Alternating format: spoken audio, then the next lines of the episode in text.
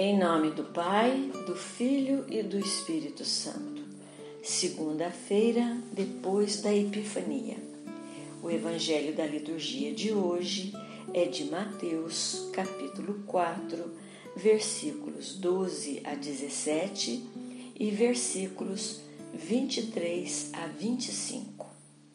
O texto de hoje mostra como Deus age na contramão. Jesus inicia sua atividade na Galiléia. Embora sendo uma terra de judeus, ela era considerada região estrangeira, porque sua população era constituída de judeus e gentios. Daí a universalidade da missão de Jesus. Ouçamos. Ao saber que João tinha sido preso, Jesus voltou para a Galiléia deixou Nazaré e foi morar em Cafarnaum, que fica às margens do mar da Galileia, no território de Zabulon e Neftali, para se cumprir o que foi dito pelo profeta Isaías: terra de Zabulon, terra de Neftali, caminho do mar, região do outro lado do Rio Jordão, Galileia dos pagãos. O povo que vivia nas trevas viu uma grande luz, e para os que viviam na região escura da morte brilhou uma luz. Daí em diante, Jesus começou a pregar, dizendo: Convertei-vos, porque o reino dos céus está próximo. Jesus andava por toda a Galiléia, ensinando em suas sinagogas, pregando o evangelho do reino e curando todo tipo de doença e enfermidade do povo. E sua fama espalhou-se por toda a Síria. Levavam-lhe todos os doentes que sofriam diversas enfermidades e tormentos, endemoninhados, epiléticos e paralíticos. E Jesus os curava. Numerosas multidões o seguiam, vindos da Galiléia, da Decápole, de Jerusalém, da Judéia e da região além do Jordão.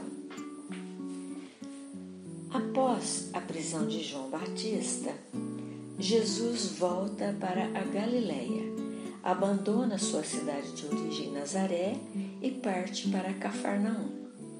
Apaga-se a voz de João Batista, que gritava no deserto, para se ouvir a nova voz a voz de Jesus que grita nas regiões habitadas. Desaparece a paisagem seca do deserto para aparecer a beleza da Galileia, o que indica mudança, vida nova.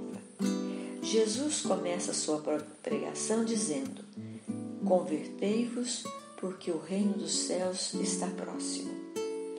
O chamado à conversão e o anúncio do reino são o centro da mensagem de Jesus.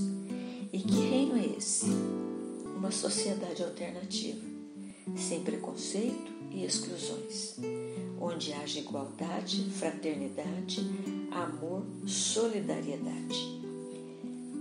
É reino dos céus porque foi pensado por Deus, mas seu destino é a terra, pois não se trata de uma vida futura mas a vida presente.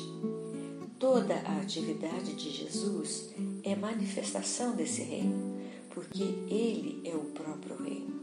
Por isso, ele diz que o reino está próximo, pois ele está prestes a iniciar sua missão marcada pela prática do bem.